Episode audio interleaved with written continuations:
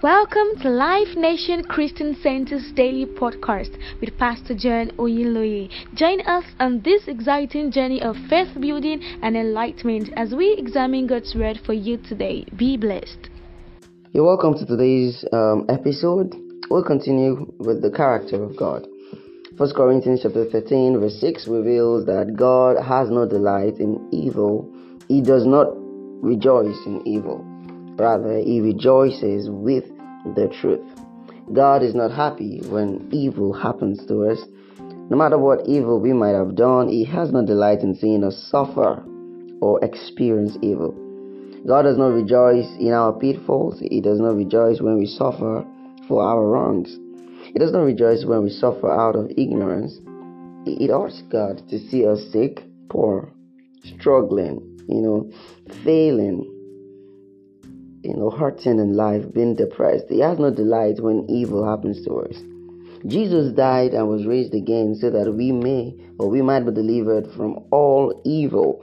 Galatians chapter 1 verse 4 said, Jesus gave himself for our sins that he might deliver us from this present evil world according to the will of God our Father. So the reason why Jesus Christ died was so that we might be delivered from all the evils of this world. So he has made a price or he has paid the price already. He has made a sacrifice. He has made an escape route, route already before evil came. The will of the Father has always been for his children to be delivered from evil. Throughout scriptures, we see how he always delivered those who put their faith on him. The character of God is revealed in the Lord's Prayer, Matthew chapter 6, verse 13. It says, And lead us not into temptation, but deliver us from evil. The Lord's Prayer was answered when Jesus Christ was raised from the dead on the third day. Now, through faith in what Jesus Christ has done, we are delivered from evil experientially. Religion over the years have you know, taught that God delights in our poverty, or in our sickness so he can teach us spiritual character or in our afflictions so that he can keep us humble. But all, all these are misrepresentations of the true character of god. In psalm chapter 35 verse 27 the bible says let them shout for joy and be glad that favor my righteous cause. It says yea let them continually say let the lord be magnified which hath pleasure in the prosperity of his servant. There is only one thing that gives God pleasure is when his children, his servants, prosper. Jeremiah chapter 29, verse 11 from the New Living Translation. The Bible says, For I know the plans that I have for you, says the Lord. They are plans for good and not for disaster, to give you a future and a hope. It might look like things are not in order right now, but God is telling you that He has a plan. He has a good plan. And he, that plan is to give you a good future and to give you a hope. What are you going through right now?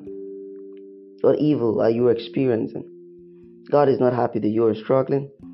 He has paid for your liberty. He died for your liberty. He died so that the captives might be set free. He wants to see you happy. Right now, I want you to agree with me as I pray with you. Father, Right now, I release your power into all that have troubled the mind, the body, the spirit, the life, the experience of my listeners.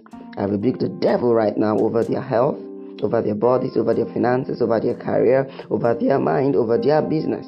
And I declare that they are free. I establish the will of God, which is their prosperity. And I declare that henceforth they are moving from glory to glory in the name of Jesus. I want you to rejoice today as you step out because he that the Son of God man is set free, he is free indeed. I want you to know that God wants to see you happy. He wants the best for you. So don't get comfortable with what you're going through. Don't give up right now. The power of God has been released to you, and you are experiencing the supernatural as you go. Remember, as you step out this new week, that the path of the righteous is as a shining light that shines brighter and brighter onto the perfect day. So this week I want you to expect to see more than you've ever seen before. I want you to be happy this week. I want you to keep on declaring your liberty in Christ. I want you to keep on expecting miracles as you step out. Your week is blessed in the name of Jesus. So do have a wonderful day and a wonderful week.